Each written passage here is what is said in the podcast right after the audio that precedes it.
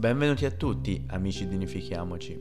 Io mi chiamo Diego e vi presento Cin Cinema, in cui, come suggerisce il nome, parleremo del mondo del cinema, cercando di analizzare tutte le curiosità che riguardano quest'arte. Quindi, prendiamo in mano il nostro bicchiere, sorseggiamo un goccio del nostro drink preferito e iniziamo questo episodio. Oggi parleremo di uno studio che ci è stato vicino quando eravamo più giovani ma che ci accompagna ancora con i suoi film sempre belli e sempre molto emotivi. Sto parlando della Pixar.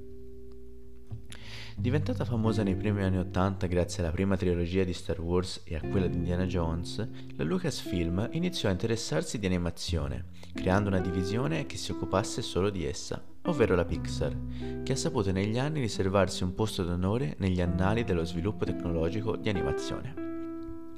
Nell'83 la Lucasfilm contattò un ex animatore della Disney per commissionargli un lavoro di animazione in computer grafica. Quella persona era John Lasseter, che riuscì l'anno successivo a creare The Adventures of Andre and Wally B, riconosciuto come il primo cortometraggio creato in computer grafica, detta anche CGI, dal reparto d'animazione della Lucasfilm.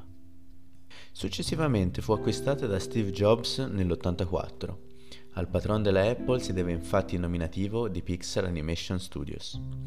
Nella mente di Jobs, la Pixar doveva semplicemente promuovere, attraverso brevissimi spot in CGI, gli hardware e i software prodotti.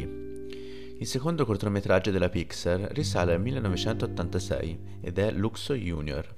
È l'avventura di una lampada da tavolo che diventerà successivamente il celebre logo dell'azienda, oltre ad essere citata in diversi lungometraggi. L'anno dopo è il turno del sogno di Red, dove il protagonista è un monociclo. Appare evidente da questi primi lavori che la Pixar ami diffondere umanità in oggetti inanimati, donando loro una personalità e caratteristiche molto specifiche.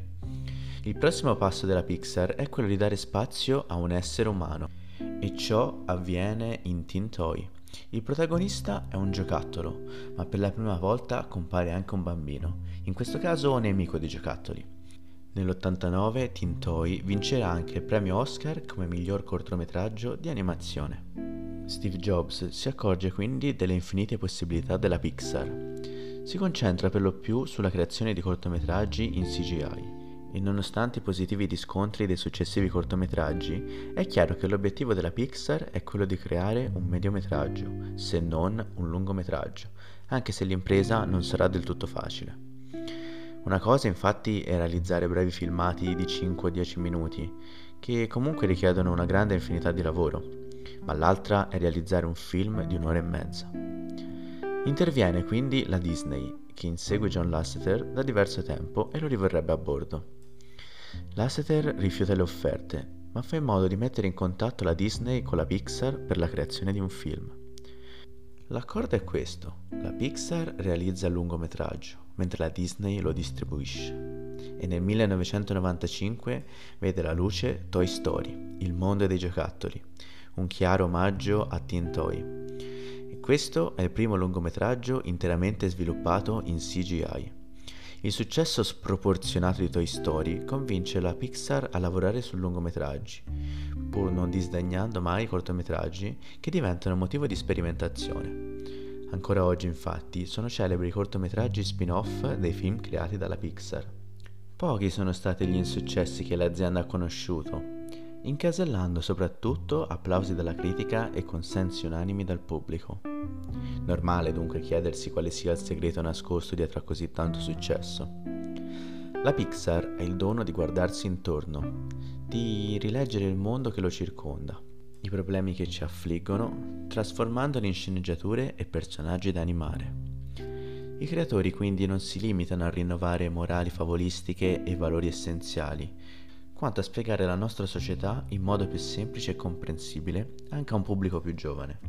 Un punto di forza di casa Pixar è il suo non volersi indirizzare solo ed esclusivamente ad un pubblico infantile, come invece fatto da grandi concorrenti, si pensi solo a Illumination Entertainment, lo studio creatore dei Minions e di Pets.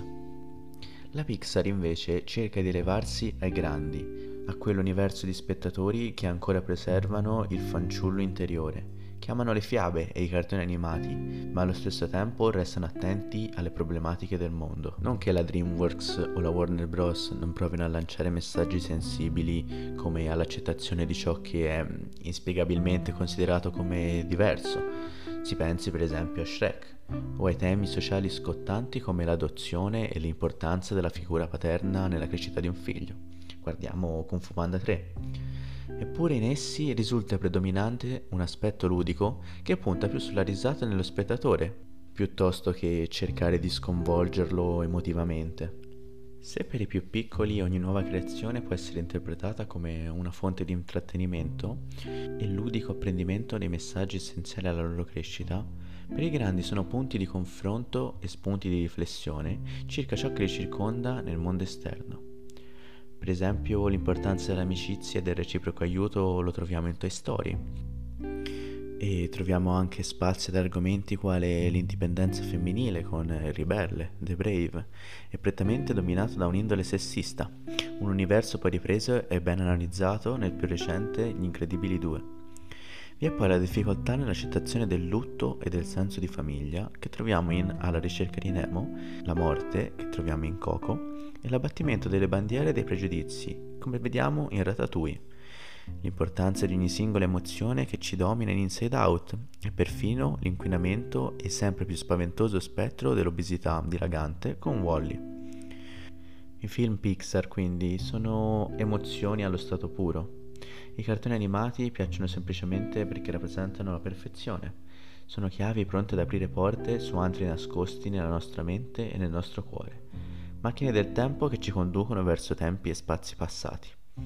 Un cammino verso un universo solo apparentemente perduto, l'infanzia.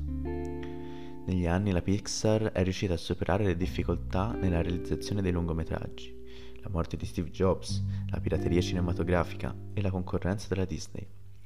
Ci aspettano ancora grandi sorprese nel mondo Pixar, garantito. Per oggi abbiamo finito. Io vi do appuntamento al prossimo episodio.